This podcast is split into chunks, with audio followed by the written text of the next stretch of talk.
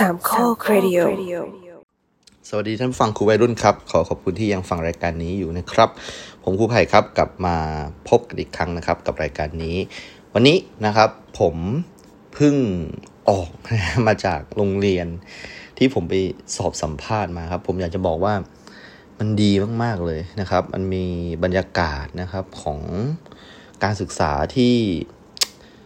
ที่จะว่ายังไงเป็นระเบียบนะครับ แล้วก็เป็นโรงเรียนที่ถือว่าเป็นโรงเรียนประจำแล้วก็ระบบนะครับข้างในเนี่ยดูสะอาดสะอาดเป็นระเบียบเรียบร้อยมาก ๆ เลยนะครับผมคุยกับเป็นเจ้าหน้าที่ฝ่ายบุคคลนะครับว่าเราอาจจะมีการทำสัญญานะครับนะก็เป็น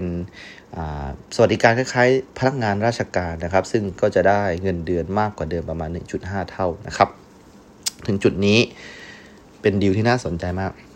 นั่นหมายความว่าผมจะต้องอาทำงานนะที่ตรงนี้นะครับก็ต้องหาห้องหับหรือว่าซื้อคอนโดอาจจะซื้อบ้านนะครับนะอยู่ที่กรุงเทพนะครับ แต่นั่นแหละครับผมก็พึ่งที่จะอขอแฟนแต่งงานนะครับ แล้วก็เราต้องการความเป็นครอบครัว ซึ่งก่อนหน้านี้ตอนเราเป็นแฟนกันเนี่ยเราอยู่แทบกันจะทุกวัน 24 ชั่วโมงนะครับ แต่พอกำลังจะแต่งงานกันนะครับ กลับกลายเป็นว่าผมกำลังจะต้องแยกกันอยู่กับเธอนะครับทั้งที่ก่อนหน้านี้เราก็อยู่ด้วยกันนะครับ ซึ่งมันตรงกันข้ามกับชีวิตคู่ของหลาย ๆ คนที่อาจจะแยกกันอยู่และพยายามหาทางมาอยู่ด้วยกัน ก็เป็นเรื่องที่ผมคิดหนักมากเลยนะครับนะแล้วก็ในช่วงเวลาตรงนี้ผมก็เริ่มแบบอมองหาลู่ทางที่จะหาที่อยู่อาศัยเป็นหลักเป็นแหล่งนะครับ ว่ามีความเป็นไปได้ขนาดไหนนะครับ ผมถามพี่ที่เรียนปอโทด้วยกันนะครับ พี่แกก็เหมือนประมาณว่าแนะนำทาวน์โฮมชันชันเมืองหน่อยประมาณนี้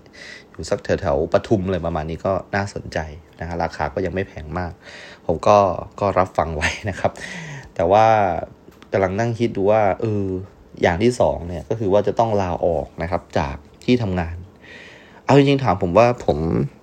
รู้สึกเสียดายงานของผมไหมนะครับนะ ตอนนั้นอายุงานผมประมาณ 5 ปีนะครับ ผมต้องเล่าให้ฟังอย่างนี้ครับว่าในการ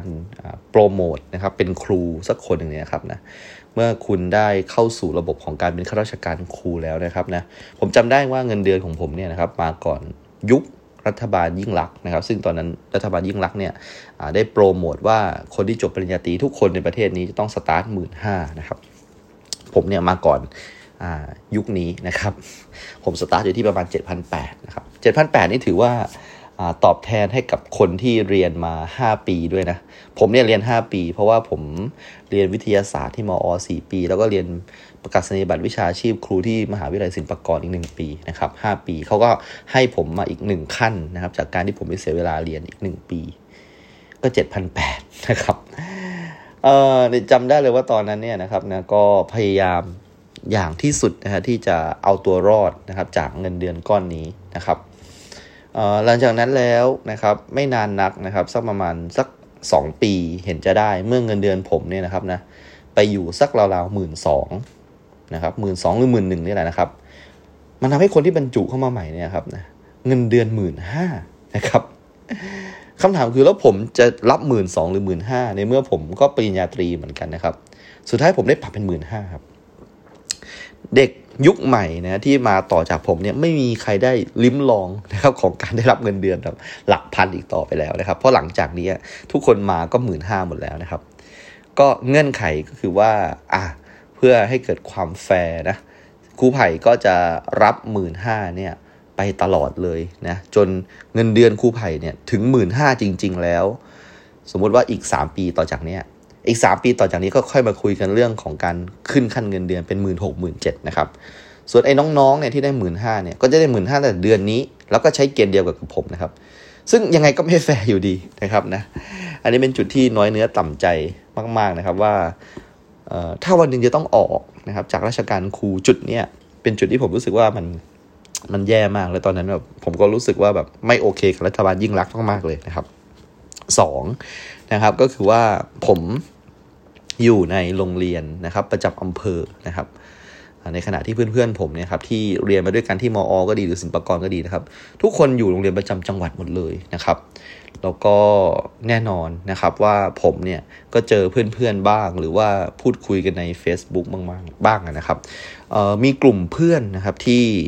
นครศรีธรรมราชนะครับนะได้รวมตัวกันนะสร้างเป็นกวดวิชาชื่อบ้านครูทุนนะครับ ซึ่งตรงนี้ผมฟังแล้วผมก็มีความรู้สึกว่ามันแปลกๆนะในในในแวบแรกที่ผมได้ยินนะครับ เพราะว่าหนึ่งคือพวกเราเป็นเด็กนักเรียนทุน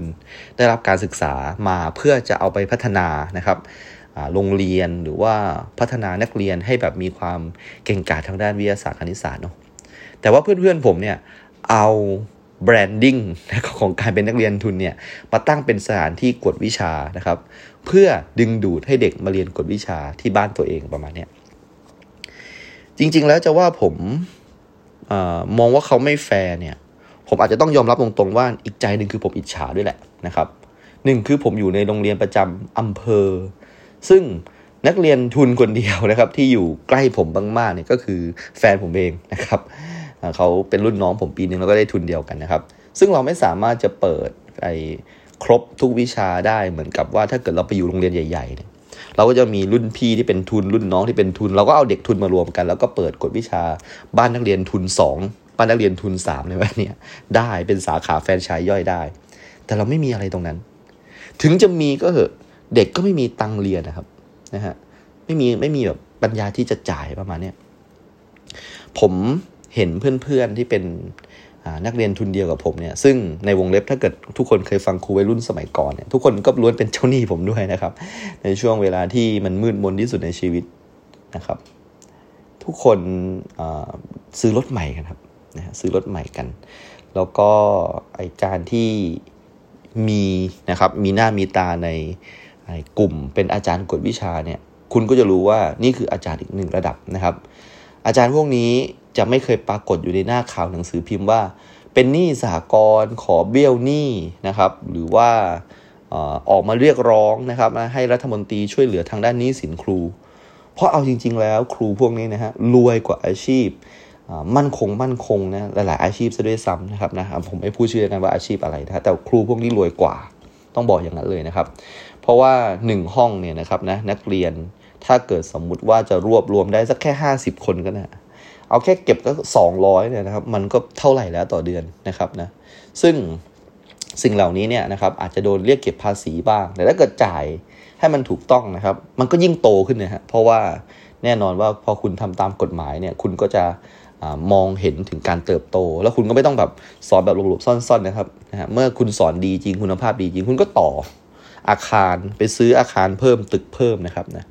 เพื่อนผมที่หัดใหญ่เลยครับนะเป็นเจ้าของตึกนะครับ กลางเมืองหาดใหญ่ เมืองธุรกิจที่มีแต่อาเสี่ยเท่านั้นนะครับ ที่จะมีปัญญาซื้อตึกได้ เพื่อนผมสอนกวดวิชาจนซื้อตึกได้ ส่วนผมนั่นแหละครับ ผม ผมกำลัง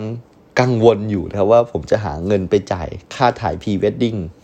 จากไหน ผมไม่มีเงินนะครับ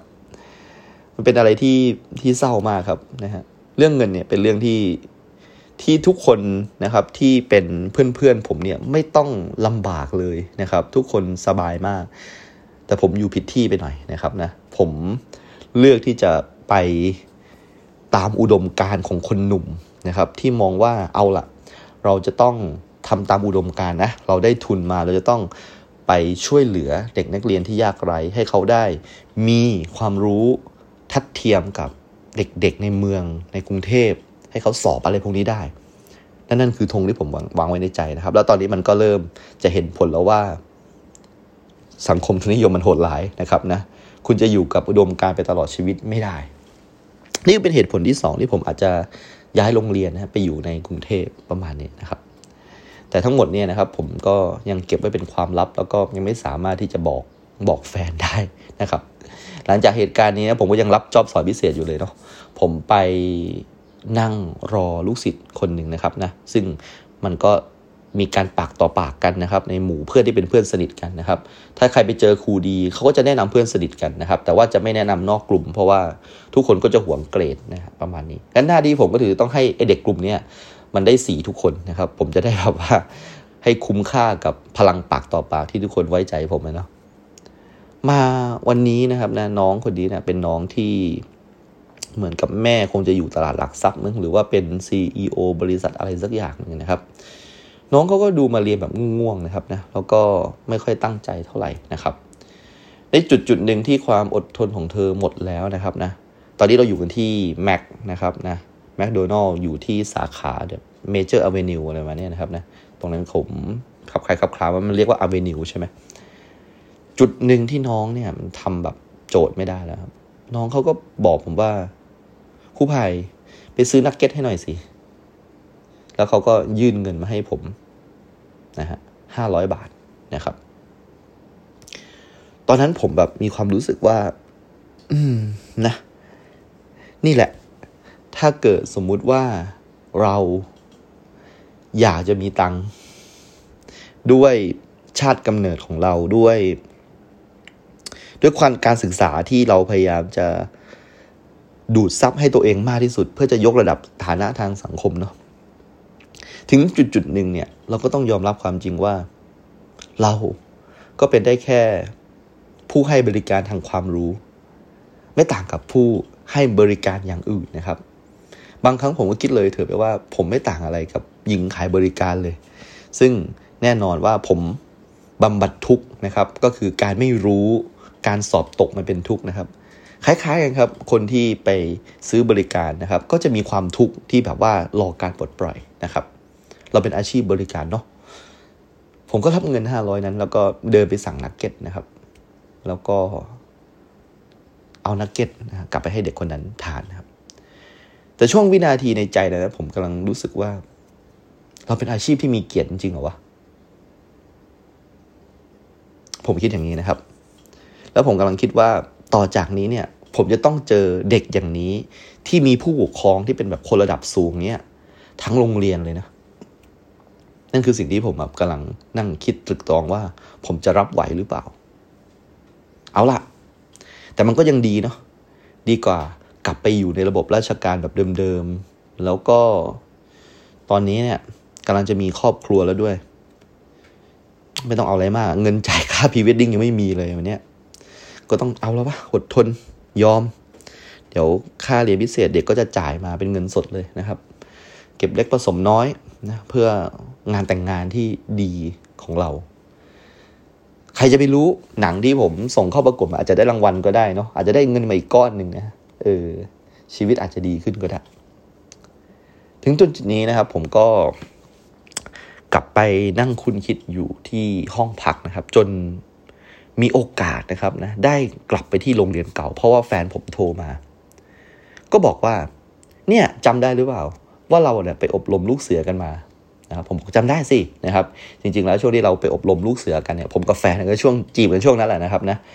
เราไปอบรมกันทั้งหมด 2 ค่ายนะครับนะค่ายแรก 3 วันค่ายที่ 2 7 วันนะครับ พออบรมกันเสร็จแล้วปุ๊บเรามีภารกิจอันหนึ่งนะครับ ก็คือว่าผ้าพันคอของเราเนี่ยตอนนี้ยังเหมือนเด็กอยู่นะครับในการแต่งเครื่องแบบลูกเสือนะ เวลาเปิดกองเนี่ยมันจะไม่ดูไม่สง่างามนะครับ เราจะมีผ้าพันคอผ้าพันคอที่เรียกว่าสีกะปินะครับ หรือว่าสีออกสีน้ำตาลน้ำตาลนะครับนะมนมนหน่อยนะครับนะซึ่งเป็นเครื่องแบบเดียวกับที่หลอดเบเดนโพเอลนะครับนะใช้ที่อังกฤษเลยนะครับ เพื่อที่จะมอบให้กับครูฝึกนะที่เป็นครูฝึกชั้นสูงประมาณนี้อบรมเสร็จนะฮะวิทยากรที่อบรมเราเนี่ยก็จะ มองดูว่า เอ๊ะ คุณจริงจังกับลูกเสือหรือเปล่านะครับ ถ้าเกิดคุณจริงจังเนี่ย คุณจะต้องเปิดกองลูกเสือที่โรงเรียนของคุณนะครับ วันที่ผมเรียนจบเนี่ยนะครับนะหลักสูตรไอ้เจ็ดวันเลยเนี่ยครับ ผมก็มาเรียนต่อที่กรุงเทพพอดี มันทำให้ว่า เออ ไอ้วุฒิเนี่ยนะมันทิ้งไว้ได้ 2 ปี ถ้า 2 ปีเนี่ย คุณไม่มาเปิดกองลูกเสือที่โรงเรียนเนี่ย ก็เท่ากับว่าต้องไปเริ่มกันใหม่นะครับ ตั้งแต่ขั้นเริ่มต้น 3 วันแล้วก็ 7 วันใหม่อีกรอบหนึ่งซึ่งไม่สนุกแน่ๆนะครับ ดังนั้นแล้วนะแฟนผมซึ่งนะครับจบไปแล้วนะการปริญญาโทของเธอ เธอก็เลยพยายามแบบจะกระตุ้นเตือนผมว่า เฮ้ยมาเปิดกองลูกเสือก่อน เดี๋ยวพักเรื่องปอโทไว้ก่อนสักสัปดาห์สองสัปดาห์ประมาณเนี้ยผมก็บอกว่าเออคือตอนนั้นผมก็คิดในใจครับว่าผมจะบอกแฟนดีเลยไหมว่าแบบผมกำลังจะได้งานที่กรุงเทพแล้วแบบเออต่อไปคงไม่ต้องสอนลูกเสืออะไรประมาณเนี้ย เออจะสอนไปทำไมล่ะ คือคือการที่ได้ผ้าพันคอลูกเสือเนี่ยครับนะที่เป็นแบบสีแบบครูฝึกเนี่ยหลาย ๆ คนก็รู้สึกว่ามันเป็นเรื่องไร้สาระนะครับแต่บางคนก็มองว่ามันมีสาระ เพราะว่าหลาย ๆ คนมองว่าตัวเองเนี่ยจะต้องไต่เต้าไปในสายบริหาร เมื่อคุณเป็นสายบริหารเนี่ยวันหนึ่งคุณจะต้องไปเปิดกองลูกเสือไอกองลูกเสือพวกนี้เนี่ยผู้บังคับบัญชาลูกเสือเนี่ยซึ่งในวงเล็บว่าเขาอาจจะเป็นลูกน้องคุณในโรงเรียนเนี่ยแต่ถ้าเกิดในในมุมมองของลูกเสือเนี่ยเขาจะสูงกว่าคุณนะ ถ้าเกิดคุณไม่ผ่านหลักสูตรการเปิดกองลูกเสืออะไรแบบนี้เพราะฉะนั้นในเมื่อคุณใหญ่แล้วเนี่ยคุณต้องใหญ่ทั้งแบบสายบริหารแล้วก็ในกลุ่มเล็ก ๆ อย่างเช่นลูกเสือด้วย ถ้าเกิดคุณจะเป็นผู้อำนวยการเนี่ยประมาณนี้นะครับ ตอนนั้นน่ยมีไว้ก่อนก็ดีนะครับพูดอย่างนั้นก็ได้เอาแบบชัวร์ๆมีไว้ก่อนก็ดี ผมก็เลยตัดสินใจโอเคลางานทุกอย่างนะครับนะเพื่อที่จะกลับไปที่นะครับประจวบเพื่อไปซ้อมกับเพื่อนๆนะครับในการเปิดกองนะครับ ก็ ก็แอบแอบไปโรงเรียนนะครับ ก็คือจริงๆ แล้วคาบสอนของผมก็มีคนสอนแทนอยู่แล้วนะครับ แต่ว่าพอโรงเรียนมันเลิกนะครับ เราก็นัดนะฮะเด็กๆนะครับมาทำการฝึกซ้อมอะไรประมาณนี้นะครับนะมันก็เป็นอะไรที่น่าสนใจมากๆ เราก็นัดเด็ก ๆ ฝึกซ้อมในช่วงนั้นเนี่ยนะครับนะมันเป็นช่วงที่เหมือนกับว่าเริ่มที่จะมีการนะครับจัดงานพระราชพิธีให้กับ ฟ้าฉาย ในตอนนั้นยังเป็นฟ้าฉายอยู่นะครับนะในวันประสูติของท่านนะครับนะก็ตอนนั้นฟ้าฉายก็จะเป็นช่วงที่เปิดเทอมแล้วก็เข้าสู่ฤดูฝนประมาณนี้นะครับ การซ้อมของเราก็เลยค่อนข้างทุลักทุเลนะครับ เพราะว่ามันบางทีเย็นๆเนี่ยแดดมันร้อนมากพอเข้าสู่บ่ายบ่ายสองบ่ายสามเนี่ยเมฆตั้งเขา แล้วก็ตอนเย็นฝนก็ตกนะครับ ผมก็ค่อนข้างที่จะหงุดหงิดนะครับ เวลาที่แบบว่าลงไปซ้อม กับเด็ก ๆ แล้วเด็ก ๆ ก็แบบมักจะแบบไม่ค่อยจริงจังนะครับ เล่นๆอะไรประมาณนี้นะครับ แล้วผมก็แบบว่าโอ้โห ลงไปผมมีเวลาแค่สองสัปดาห์มันต้องมันต้องเป๊ะมันต้องเนี้ยบเลยประมาณนี้นะครับ ก็ก็ไปซ้อมนะครับ เปิดกองซ้อมการสอนซ้อมแบบว่าการตรวจระเบียบแถวอะไรประมาณนี้นะครับ ก็เพื่อไม่ให้เป็นการเสียเวลานะครับ ผมก็เลยบอกข่าวนี้ให้กับ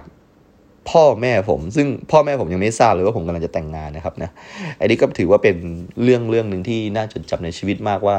เออ ในฐานะที่เราเป็นลูกของใครสักคนเลยเนี่ยครับ นี่คือเรื่องใหญ่สำหรับเรามากๆเลยนะเราจะบอกพ่อแม่ยังไงดีว่า เรากำลังจะแต่งงานกับผู้หญิงคนหนึ่งประมาณนี้ก็โทรไปบอกปกตินะครับ ก็ไม่รู้ว่าท่านจะยังไง แต่ว่าก็เดาคำตอบได้ว่า ถ้าท่านให้ผมแบบในชีวิตอิสระขนาดนี้ ผมจะแต่งงานกับใครสักคนก็คงไม่มีปัญหาแล้วมั้งนะครับ ซึ่งก็จริงครับใครก็ไม่มีปัญหาครับ แล้วแกก็บอกว่างั้นเอางี้นะ จะได้หมดเรื่องไปเลยว่าตอนนี้อยู่ประจวบใช่ไหมคือทุกคนก็อยู่ประจวบด้วยแฟนผมก็อยู่ประจวบนะครับ แม่ของแฟนก็อยู่ประจวบ ก็เลยตัดสินใจว่าจะเอาผู้ใหญ่จากยะลาเนี่ยนะครับนะซึ่งเป็นแบบลุงป้าผมเนี่ยซึ่งเป็นปกเกษียณแล้วเนี่ยครับนะขึ้นรถมานะครับ ว่ากันเรื่องสู่ขอให้เป็นเรื่องเป็นราวประมาณนี้นะครับนะตกลงเรื่องสินส่งสินสอดอะไรประมาณนี้นะครับผมก็บอกโอ้ดีจังเลยนะครับนะลงมาเที่ยวนี้ก็คือคุ้มค่ามาก นอกจากว่าผมจะสามารถเปลี่ยนนะฮะสีผ้าพันคอของผมแล้วนะครับนะผม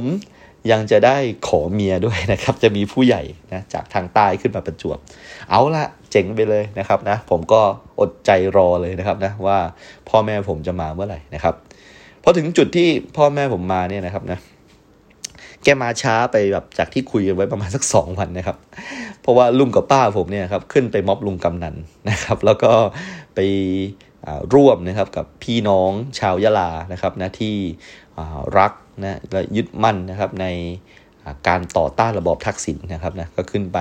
ประท้วงไปเย้ยวเย้ยวเขานะครับ แล้วก็โอ้โหแบบลงทุนนั่งเครื่องบินไปเลยนะครับ ก็เป็นบ้านคนมีตังค์อะไม่งั้นไม่ให้เป็นเท่าแก่บ้านผมหรอกนะครับนะ เสร็จจากภารกิจแล้วนะครับ แกก็เลยมาเจอพ่อกับแม่นะครับนะที่ที่กลางตรงกลางนะครับ ก็คือแกมาจากกรุงเทพลงมาประจวบ พ่อแม่จากหาดใหญ่ขึ้นไปประจวบประมาณนี้แล้วก็เจอกันนะครับ ก็เป็นอะไรที่น่าประทับใจนะครับนะก็เราเรามีผู้ใหญ่นะครับที่แบบรับรู้นะครับว่าเออเรารักกันแล้วเราก็จะสร้างครอบครัวแต่งงานกันนะครับ เออมันเป็นสิ่งที่ค่อนข้างกดดันนะว่าผมกับแฟนเนี่ยก็จะออกมานะครับจากส่วนที่ผู้ใหญ่เขาคุยกันแล้วเราก็นั่งมองตากันว่าเขาจะคุยอะไรกัน เราอยากจะรู้นะครับนะเออมันเป็นเรื่องของเรานะแต่เราไม่มีสิทธิ์รู้เลยก็ มันเป็นเรื่องที่ผู้ใหญ่เขาอาจจะเคยผ่านมาก่อน ตอนที่เขามาขอเมียอะไรมาเนี่ยนะครับ ก็กันเด็กๆออกไปก่อนประมาณนี้นะครับ สุดท้ายก็ราบรื่นครับ แล้วก็ จริง ๆ แล้วก็ไม่ได้ลงรายละเอียดว่าจะต้องมีสินสอดอะไรเท่าไหร่ยังไงนะครับนะซึ่งจริง ๆ แล้วผมเห็นหลายๆ คนก็จะชอบเข้าไปในอินเทอร์เน็ต แล้วก็ไป search ดูว่า ถ้าเกิดจบปริญญาโทอายุเท่านี้สินสอดควรจะเป็นประมาณเท่าไหร่มีโปรแกรมคำนวณเรียบร้อยนะครับ แต่ผมว่าคุณแม่คุณแม่ของแฟนอะรักผมแหละเหมือนลูกเลยเนี่ยนะครับ แกไม่ใช่คนที่แบบเออ ไม่เคยเจอผมเลยนะครับ จริงๆแล้วผมก็คือใช้ชีวิตอยู่ในบ้านแกซะด้วยซ้ำนะครับนะเพราะฉะนั้นเรื่องพวกนี้ก็เหมือนกับว่าเออก็ก็คงไม่ไม่ไปเรียกสินสอดอะไรก็เหมือนกับลูกคนหนึ่งไปแล้วประมาณนี้นะครับนะแล้วผมก็เออรักแม่ของแฟนผมเหมือนแม่แท้ๆนะครับ เพราะว่าแกก็ป่วยด้วยอะไรด้วยนะครับ ก็ดูแลแกประมาณนี้นะครับ ก็ก็ไม่ไม่เรียกสินสอดก็ก็เข้าใจได้ว่าแบบเออแม่ก็คงแบบไม่อยากให้แบบดูไม่ดีประมาณนี้นะครับ ก็โอเคครับ สุดท้ายเราก็ไปนั่งกินข้าวกันนะครับ ในร้านอาหารดีๆเนี่ยในในในอำเภอที่ผมอยู่นะครับ ก็เสร็จเรื่องไปสำหรับการสู่ขอนะครับ ทุกอย่างก็ทางสะดวกนะครับ แล้วพ่อก็บอกผมว่า เออ เดี๋ยวถ้ายังไงไปปลายเดือนหน้าเนี่ยนะเดี๋ยวจะมาหาอีกรอบหนึ่งนะพ่อบอกว่าพ่อมีเลี้ยงรุ่นเนี่ยเดี๋ยวยังไงก็ไปเจอกันที่สถานีรถไฟบางซื่อหน่อยนะครับ ประมาณนี้ไปรับแกหน่อยประมาณนี้ พอโอเคได้สบายมากนะครับนะ ก็ได้เจอญาติผู้ใหญ่ได้นานๆได้เจอพ่อแม่ทีก็ดีใจนะครับนะก็เหมือนกับเด็กที่ออกไปประจนโลกนะครับ แล้วก็ทิ้งพ่อแม่ไว้เลยนะครับนะรู้อีกทีหนึ่งก็มีเมียแล้วนะครับ ก็เจอกันอีกทีตอนแบบว่าเออมาขอเมียให้เนี่ยก็ก็รู้สึกรู้สึกผิดกับพ่อแม่นิดๆนะครับนะแต่ก็เถอะนะครับ เอาละมาโฟกัสอีกเรื่องหนึ่งนะฮะจะได้จบจบสักทีนะครับนะ แต่ว่าถึงจุดหนึ่งเนี่ยตอนนั้นนะในระหว่างที่เรากำลังนั่งกินข้าวกันอยู่นะครับนะแน่นอนว่าทุกๆร้านนะครับในประจวบเนี่ยก็เปิดการชุมนุมปลาใสของอลุงกำนันและทีมงานนะครับนะแต่ตอนนั้นเนี่ยนะครับ ทุกคนกำลังพูดกันเรื่องแบบเนี่ยลุงกำนันอะไรมาเนี่ยแต่ตอนนั้นเนี่ยมีอยู่มีอยู่โมเมนต์หนึ่งผมอยากจะพูดกลางโต๊ะอาหารเลยว่า จะเป็นยังไงบ้างถ้าเกิดผมแบบจะทำงานแบบที่กรุงเทพประมาณเนี้ยเออ จะเป็นยังไงบ้างถ้าเกิดผมจะทำงานที่กรุงเทพแบบนี้แล้วเพราะว่าผมกำลังจะได้งานที่กรุงเทพเนี่ยแต่ว่าผมคิดอีกใจหนึ่งว่าโอ้โหบ้านผมมันข้าราชการจ๋าๆเลยนะชอบให้ลูกเป็นข้าราชการมากๆเลยแบบเป็นแบบคนไทยที่แบบรักแบบว่าอยากจะให้แบบ เป็นข้าราชการอะไรประมาณนี้นะครับ พูดดีไหมหรือไม่พูดดีนะครับนะ แต่ผมแบบผมแบบรู้สึกซัฟเฟอร์กับ กับงานปัจจุบันที่ทำอยู่ที่ประจวบมากๆเลยประมาณนี้ จะพูดดีไหมนะ แฟนผมก็ยังไม่รู้เลยซะด้วยซ้ำนะครับนะอยู่ดีๆนะครับนะลุงกับป้าก็พูดถึงลูกของเขาขึ้นมาว่าแบบ อืมไผ่เนี่ย ดีเนาะรับราชการเลยมาเนี่ย แล้วก็ เนี่ย แต่งงงแต่งงานกำลังจะสร้างครอบครัวเนี่ยเขาแบบมองถึงแบบลูกชายเขาเนี่ยเขาบอกลูกชายเขาเนี่ย แม้ว่าจะแบบรวยมาก แล้วก็มีเงินอย่างเนี้ยแต่แบบอยู่กรุงเทพแบบ มีเยอะมันก็ใช้เยอะ อะ เข้าเรื่องเลยทีนี้นะครับกำลังจะพูดอยู่เลยว่าเราจะไปอยู่กรุงเทพนะฮะแต่ลูกชายของป้าเองอยู่กรุงเทพแล้วเขารู้สึกแบบไม่เอนจอยเลยเขาอยากจะให้ลูกเขาเนี่ยเป็นเหมือนผมเลยมาเนี้ยมาอยู่ต่างจังหวัดเลยมาเนี้ยเอาไงดีวะนะครับ แล้วเขาก็บอกว่าเนี่ย เนี่ยแฟนก็เปลี่ยนไม่รู้กี่คนแล้ว นี่ถ้าเกิดอยู่ต่างจังหวัดนะ มันก็เหมือนกับพวกเราอะนะที่แบบโตมาต่างจังหวัด เออ ไม่ค่อยได้เจอใครก็เจอกันแค่เนี้ยเออ แล้วก็แต่งงานมีครอบครัวอยู่กันแบบ สงบสุขนี่นะครับโอเคครับ ผมเก็บไว้ก่อนครับ ยังไม่มีโอกาสได้บอกใครเลยนะครับนะว่าแบบอยากทำงานที่กรุงเทพจังนะครับอะสวนสนามดีกว่า เผื่อว่าเรานะครับจะจะได้เห็นนะครับถึงความเละเทะนะครับของโรงเรียน เราจะรู้สึกว่า โอ้ยโอเค จะได้ผลสภาพ ตรงนี้เป็นสักทีหนึ่งนะฮะนะไปอยู่โรงเรียนที่เรียบร้อยมากเหมือนชาววังเลยนะครับนะกับไอเด็กพวกนี้เด็กเหลือขอพวกนี้จะได้ทิ้งมันไว้ที่นี่แหละเออไม่ต้องแบบไปสนใจอะไรมันละนะครับ วันหนึ่งนะครับนะในช่วงนั้นนะครับนะผมได้รับนะครับว่า เออไหนๆเราก็จะมีการสวนสนามกัน แล้วมันตรงกับวันเกิดของฟ้าชายพอดีนะครับ เราก็เลยทำการนิมนต์พระมานะครับ แล้วก็ฟ้าชายเนี่ยเหมือนกับแกชอบลูกเสือนะครับ เราก็เลยจะสวนสนามซ้อมไปเลยนะครับว่าโอเค ถ้าวันประเมินเนี่ยเป็นแบบนี้ เราก็จะสวนสนามซ้อมๆไปเลยนะครับ ในตอนนั้นเนี่ยนะครับในช่วงของการนิมนต์พระเนี่ยนะครับนะเราเนี่ยก็ติดต่อวัดใกล้ๆไปละนะครับ แล้วก็ท่านก็แบบมารับกิจนิมนต์นะครับนะในในช่วงก่อนก่อนที่จะฉันเพลประมาณนี้นะครับนะ ทีนี้ความน่าสนใจก็คือว่าวันนั้นน่ะมันดันเมฆตั้งเขาตั้งแต่เช้าเลยนะครับนะมันเป็นฤดูฝนอยู่แล้วแหละนะครับ ในการสวนสนามเนี่ยนะครับ เราคุมเด็กอะแล้วผมเนี่ยก็ห่างจากโรงเรียนไปแบบเกือบสองปีแล้วอะนะครับ เด็กมสองมหนึ่งที่มาใหม่เนี่ยที่เป็นใช้ในการประเมินเนี่ยผมก็ไม่รู้จักนะครับ ผมสั่งอะไรเด็กพวกนี้ไม่ได้เลยนะครับนะในขณะที่ครูเพื่อนเพื่อนครูที่รู้จักกันเนี่ย ก็แบบว่าเออพอจะกำหลาบความซุกซนความ แบบจับปูใส่กระด้งเลยเนี่ย ได้ดีกว่าผมนะประมาณนี้นะครับ ระหว่างที่เรากำลังเดินสวนสนามกันอยู่เนี่ยครับนะในตัวกองที่ผมรับผิดชอบเนี่ย มีเด็กคนหนึ่งครับเป็นเด็กอิสลามครับ มันชื่อว่าไอโซครับผมนะฮะไอโซเนี่ยเป็นเด็กที่อยู่ประมาณมสองนะครับนะแล้วก็เป็นเด็กแสบนะฮะประจำนี่เลยนะครับ ประจำจำมอเลยนะครับนะผมเนี่ย ได้ยินกิติศัพท์ว่าไอ้ตัวนี้แสบสุดนะครับ แล้วผมก็เห็นจริง ๆ ด้วยว่ามันแต่งตัวลูกเสือมาเนี่ยก็ไม่เคยครบเลยอุปกรณ์นะครับนะผ้าพันคอหายมั่งนะครับนะบางทีมันก็เอาผ้าพันคอมาผูกกัน เพราะว่าไอตัววอกเกิลมันก็หายประมาณนี้นะครับ หรือว่าบางทีรองเท้าก็ใส่สีดำมาที่จะเป็นแบบสีน้ำตาลอะไรประมาณนี้นะครับ ผมก็แบบเหลือเกินกับไอโซ่เหลือเกินนะครับนะจนแบบจุดแตกหักมันอยู่ตรงนี้ครับ เมื่อพระมานะครับนะแล้วก็ผมเนี่ย ก็ไม่สามารถที่จะคุมไอโซได้เลยนะครับ ไอโซเนี่ยหรือผมลืมผมบอกไปแล้วใช่ไหมว่าเป็นเด็กอิสลามเนาะพอพระมาเนี่ยนะครับนะมันก็บอกผมว่ามันขอไม่ร่วมกิจตรงนี้ด้วยเพราะว่ามันเป็นอิสลาม ผมก็เข้าใจผมมาจากสามจังหวัดก็โอเคงั้นโซก็แยกไปเลยประมาณนี้ครับ แต่มันแยกไม่แยกเปล่าครับ ในตอนนั้นอะฝนเริ่มตั้งเขาแล้วก็ตกลงมาครับ มันแยกไปยังโต๊ะนะครับ ที่จัดวางอาหารที่จะทำแบบตักบาตรประมาณนี้นะครับ แล้วมันก็เอาถุงข้าวสารมาอันหนึ่งครับ แล้วมันก็ฉีกถุงข้าวสาร เอาข้าวสารใส่ไว้ในมือหนึ่งกำนะครับ แล้วก็สาดใส่เพื่อน ตอนนั้นฝนเริ่มตกหนักขึ้นนะครับนะ สภาพของพื้นดินตอนนั้นก็เริ่มจะเป็นโคลนเละๆแล้วนะครับ เพื่อนมันโดนข้าวสารมันก็จะร้อง อ้าอ้าไอโซ่ มันก็ฟาดข้าวสารใส่ อ้าอ้าประมาณนี้นะครับ แล้วมันก็ตกลงไปในโคลนนะครับ เละเทะ ไอโซ่ก็โดนเพื่อนผลัก ตกลงไปในโคลนสนุกสนานกันใหญ่นะครับ พระที่มารับบิณฑบาตนะครับ มองไปที่ไอโซ แล้วก็เพื่อนๆของมันนะครับ ที่กำลังเล่นกันสนุกสนานนะครับ แล้วก็มองมาที่ทางผมครับ ด้วยสายตาที่แบบ อืมนะเอื่อมระอาอะไรมาเนี่ยนะครับ แล้วท่านก็มองไปข้างหน้า พร้อมกับมีการใส่ศีรษะเบาๆนิดหนึ่งนะครับผมโกรธมากเลยนะครับ ผมไม่เคยดู โดนพระแบบ ด้อยค่าขนาดนี้นะครับ เนี่ย มันเหมือนกับว่า พระกำลังมองว่าทำไมคุณถึงแบบคุมนักเรียนไม่อยู่ขนาดนี้นี่คือแบบพระกำลังบินทบาทนะเด็กแบบเล่นศาสตร์เข้าศาสตร์กันได้ยังไงประมาณนี้นั่นเป็นครั้งแรกครับที่ผมจดจำไปตลอด แล้วผมก็จะพูดถึงมันตลอดนะครับ เพื่อเตือนใจตัวเองครับ ผม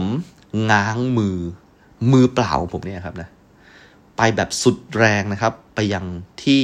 กางเกงนะ ที่ก้นของไอโซ่นะครับ ตบไปแบบเสียงดังมากนะครับ ตบตูดไอโซ่นะครับนะ สิ่งที่เกิดขึ้นคือมือผมอะนะครับ แดงก่ำเลยนะครับนะ ไอโซ่ตกใจมาก มันมันมองผมด้วยสายตาที่แบบแปลกใจและตกใจและเสียใจด้วยว่า คุณครูคนนี้ใจดีมาตลอดทำไมอยู่ดีมาทุบมันอย่างเงี้ยทำไมอยู่ดีมาทุบมันอย่างเงี้ย มันเสียใจมากนะครับนะ แล้วหลังจากนั้นนะครับนะ ผมเนี่ยนะครับ ก็ขับรถกลับบ้านนะครับ แล้วผมก็บอกว่าเนี่ยดูมือสิ มันแดงก่ำมากเลย เออไอตูดไอโซ่เนี่ยก็จะแดงประมาณที่แบบเนี้ยแบบที่มือนี่แหละแฟนผมก็ถามว่าทำไมเหรอบอกว่านี่ไงในกฎของนิวตันเลยนะ แรงกิริยาเท่ากับแรงปฏิกิริยาเนี่ยผมก็พูดไปตลกตลกนะครับ แต่ว่าจริง ๆ แล้ว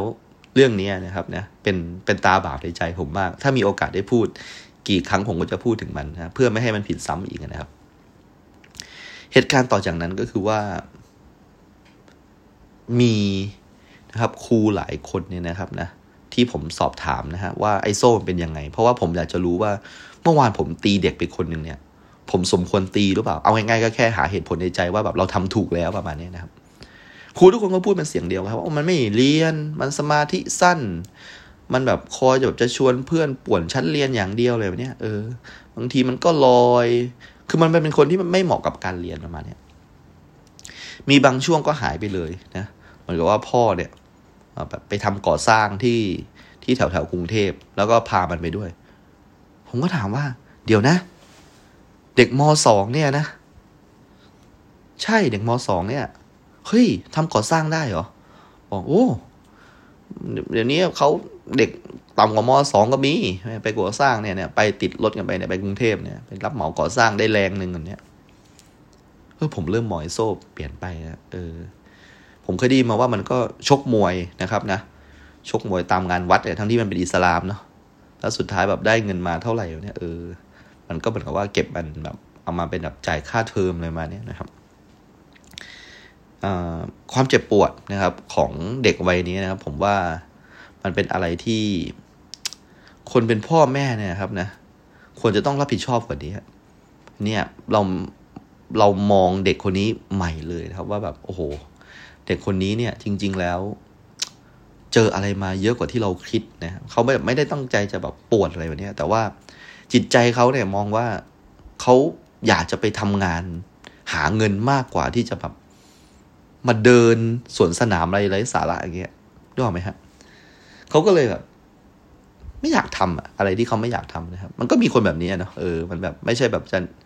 เด็กที่ควรจะต้องช่วยเหลือทันทุนการศึกษาต้องน่ารักต้องแบบอะไรอย่างเนี้ยมันก็มีคนแบบนี้ที่ต้องการทุนการศึกษาเหมือนกันที่ต้องการความช่วยเหลือกันแล้วก็เขาก็ไม่ได้น่ารักด้วย แล้วก็ไม่มีอะไรเคยไปช่วยเขาเลยประมาณนี้แล้วผมก็ถามว่าถามอาจารย์ที่ปรึกษาของโซนะว่า แล้วถ้าเป็นแบบนี้เนี่ย ส่วนใหญ่ครูทํำยังไง ถ้าแบบมันแบบไม่ไหวแล้วมาเนี่ย เขาก็บอกอ๋อเขาก็โทรไปบอกผู้ปกครองเนี่ยว่าแบบ คือไอ้โซ่มันจะกลัวพ่อมากพ่อที่ทำก่อสร้างเนี่ยผมก็บอกว่า อืม โอเค ก็ก็เดี๋ยวรอให้จบอันนี้ก่อนแล้วกันเนาะไอ้สวนสนามอะไรเนี่ยต้องให้โอกาสมันหน่อยนะเดี๋ยว วันนั้นที่ผมตีมันมันอาจจะแบบดีขึ้นอย่างนี้นะมันอาจจะแบบเดินได้ดีขึ้นประมาณนี้นะครับ ผมก็โอเคนะครับ ดูไอโซไอโซก็เป็นเด็กที่เงียบเลยทีนี้นะครับ หลังจากที่แต่ก่อนเนี่ยมันจะแบบลิงมากเลยนะครับนะแล้วก็อยู่ไม่สุขนะครับ ใช้ชีวิตแบบแบบไม่แคร์ใครเลยครับตอนนี้เหมือนเขาแคร์ผมมากขึ้นจากการตีครั้งนี้นะครับไอจริง ๆ แล้ว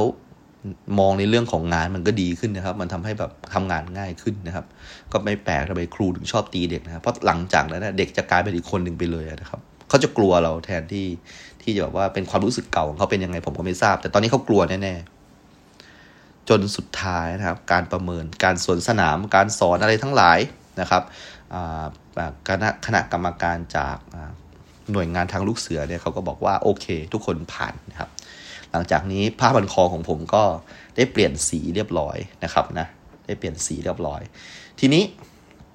ผมนะครับนะก็ ก็บอกว่าเสร็จหรือยังเดี๋ยวจะได้ไปกรุงเทพเลย คณะกรรมการรู้สึกว่าเหมือนกับประมาณว่า อยากจะให้เดินสวนสนามอีกรอบหนึ่งนะฮะอีกรอบหนึ่งนะครับ ผมบอกอะสบายนะครับ เดินได้เลย แล้วผมก็บอกนะครับ ทีมของผมนะ ซึ่งเป็นลูกเสือมสองทับท้ายๆประมาณนี้นะครับว่าอะเดี๋ยวกรรมการจะดูอีกรอบแล้วก็เดี๋ยวเลิกแล้วนะอะเดี๋ยวเรามีข้าวแจกด้วยเนี่ยโรงเรียน จะทำข้าวเลี้ยงด้วย เดี๋ยวเรามากินข้าวกันนะเอาเต็มที่นะแล้วผมก็เดินไปที่โซ่นะครับว่าเฮ้ยโซ่ไหวไหมนะโซ่มันดูหน้าแบบแปลกๆนะครับนะโซ่ก็บอกว่าได้ครับ เดี๋ยวเดินอีกรอบใช่ไหมครับเดี๋ยวผมจะเดินเนี่ยการเดินสวนสนามครั้งนี้นะครับ ก็ผ่านไปได้แบบปกตินะครับนะ แต่สิ่งหนึ่งที่ผมเห็นก่อนที่จะเริ่มเดินสวนสนามก็คือว่าผมเนี่ยอยู่หน้าเด็ก นะครับ เพราะว่าเป็นผู้กำกับนะครับ ในครั้งนี้เนี่ย ในเมื่อเรารู้ว่าเราเราเราผ่านแน่ๆแล้วเนาะแล้วก็เราก็เดินไปแบบว่าเพื่อเหมือนกับตอกย้ำนะครับ ความสำเร็จในครั้งเนี้ยผมก็เลยรู้สึกว่าเออมันไม่ได้เกรงเหมือนครั้งแรกนะครับ ผมเลยแอบไปมองดูโซ่นะครับ ซึ่งเดินอยู่รังท้ายนะครับ แล้วผมก็มองเห็นว่าโซ่เนี่ย มันเดินขากระเพกครับผม เฮ้ย มันเป็นเพราะว่าผมไปตีมันวันก่อนหรือเปล่าวะมันโดนแบบเดินขากระเพกมากเลยนะครับนะ แต่แบบมันก็ยังอยู่ในเชฟที่ค่อนข้างจะตรงกับหน้าตับแต่ขามันกระเพกอย่างชัดเจน ในใจผมเริ่มไม่สบายใจแล้วครับว่า มันชกมวยหรือเปล่าหรืออะไรอย่างนี้หรือเปล่านะครับ จนสุดท้ายการเดินสวนสนามก็จบลงนะครับ แล้วก็เราก็ไปนั่งรับประทานอาหารในโรงอาหารนะครับ ถึงจุดจุดนี้นะครับ โซ่ดูจะเงียบลงนะครับ แล้วก็แยกไปทานข้าวกับเพื่อนๆนะครับนะผมก็ถามเพื่อนๆโซ่ว่ามึงไม่ไปทานข้าวกับไอโซ่วะมันทำไมมันนั่งอยู่คนเดียวเนี่ยบอกเฮ้ยไม่รู้ครูสองสามวันนี้มันแปลกๆมันไม่คุยกับใครเลยเนี่ยผมก็แบบว่า เดินไปที่โซ่นะครับ แล้วก็ทักทายว่า เฮ้ยโซ่กินอะไรเฮ้ยแกงนี้อร่อยนะ ไม่ตักสักหน่อยเหรอเขาก็กินแล้วก็ ไม่ได้พูดอะไรกับผมนะครับ ผมก็ถามว่าทำไมอะโซ่ นี่ผ่านแล้วเนี่ย ไม่ดีใจเหรอ เขาก็บอกว่า อืม อาจารย์ครับ อาจารย์โทรไปบอกพ่อผมเหรอ บอกเฮ้ยเปล่าครูไม่ได้โทรไปบอก อืม พอดีพ่อผมกลับมาครับแล้วพ่อผมก็เหมือนว่า อืม มีครูที่โรงเรียนมาโทรบอกว่าแบบ ผมแบบ อยู่ที่โรงเรียนเนี่ย ไม่แบบเชื่อฟังครูแล้วก็ เกเรแล้วก็แบบสูบบุหรี่อะไรแบบนี้พ่อผมก็เลย ทุบผมอะครับ เฮ้ยจริงเหรอโซ่บอกครับ เหมือนกับผมจำไม่ได้นะครับ ว่าเป็นการทุบด้วยอะไร แต่มันจะเป็นแบบโลหะอะไรสักอย่างหนึ่งนะครับ หรือไม่ก็ หรือไม่ก็จะเป็นสายไฟ น่าจะเป็นสายไฟมากกว่านะครับ ตีไปที่ตัว ตัวหัวเข่าของโซ่นะครับ แล้วโซ่ก็เปิดถุงเท้าลูกเสือ ซึ่งมันเป็นถุงเท้ายาวเนาะสิ่งที่ผมเห็นก็คือเนื้อนะครับของเด็กคนหนึ่งที่มันปริออก จนเห็นเป็นหนังสีชมพูที่อยู่ข้างในเนี่ยครับ ผมบอกตรงว่าตอนนั้นน้ำตาผมเริ่มเริ่มไหลออกมานะครับ แล้วก็รู้สึกรู้สึกผิดต่อโซ่มากๆว่า เฮ้ยทำไมอย่างนี้วะ เออ แต่อาจารย์ พ่อทำถูกแล้วแหละ อืม เพราะว่าผมอะ่ะอาจจะเรียนอีกไม่กี่วันหรือไม่กี่เดือนไม่กี่ปี เทอมหน้าผมอาจจะออกแล้วอาจารย์ เพราะว่าพ่อบอกว่ามึงเรียนแล้วแบบไปสร้างปัญหาอย่างเงี้ย มึงออกมาทำงานดีกว่าเลยเนี่ยนั้นแบบยังไงก็อาจารย์กลับมาจากเรียนต่ออาจารย์จะไม่เจอผมแล้วนะ บอกว่า เฮ้ยโซเรียนต่อดิเออ ไปเรียนช่างเรียนอะไรก็ได้จะได้มีอนาคตโอ้พ่อไม่มีตังค์ส่งแล้วอาจารย์ตอนนี้พ่อก็ทำงานคนเดียวเลยนะแม่ก็ไม่ได้ทำงาน แม่ก็ป่วย ผมไม่รู้จะทำไงผมไม่รู้ว่าชีวิตโซ่มันหนักขนาดไหนนะแล้วก็ไม่รู้จะปลอบใจเขายังไงนะครับ ผมก็เลยเดินนะฮะไปที่ ตัว ตัวที่ตักอาหารนะฮะแล้วผมก็เอาจานอันหนึ่งมานะครับ ที่ตักอาหารเนี่ย ผมก็เห็นว่ามันมีถาดอยู่ถาดหนึ่งนะครับ เป็นถาดที่แบบว่าใส่เฟรนช์ฟรายส์ทอดนะครับนะซึ่งคุณครูคนหนึ่งที่เป็นหนึ่งนะครับ ในผู้ประเมินเนี่ยนะครับ ซื้อเฟรนช์ฟรายส์มาทอดเลี้ยงเด็กนะครับ ผมก็เลยโกยเฟรนช์ฟรายส์ทอดมา แล้วก็ใส่จานนะครับ แล้วก็เอาไปให้โซ่นะครับนะครับ นี่คือเฟรนช์ฟรายส์ทอดนะครับ อันที่สองนะครับ ในช่วงหนึ่งเดือนนี้นะครับเฟรนช์ฟรายส์ทอดอันแรกเนี่ย ผม ไปซื้อให้เด็กคนหนึ่งนะครับ ที่ใช้ผมไปซื้อที่เคาน์เตอร์นะครับ ผมเป็นลูกจ้างเขา เขาใช้ผมทำอะไรผมก็ทำนะครับ ส่วนเฟรนช์ฟรายส์จานนี้ ผมตักมา เพื่อจะบอกว่าผมขอโทษกับสิ่งที่ผมทำไป ผมผิดไปแล้ว แล้วก็ ไม่คิดจะใช้ความรุนแรงกับเด็กอีกแล้วนะครับ ก็ถ้าเกิดสมมติวันหนึ่งโซ่นะครับ ได้โตมา แล้วก็เกิดได้ฟังตอนนี้นะครับ ก็อยากจะขอโทษแล้วก็หวังว่าเขาคงจะมีอนาคตที่ดีนะครับ ก็ประมาณนี้นะครับสำหรับครูวัยรุ่นนะครับ EP นี้นะครับ ติดตามชมติดตามรับฟังครูวัยรุ่นใน EP หน้านะครับ ขอบคุณครับ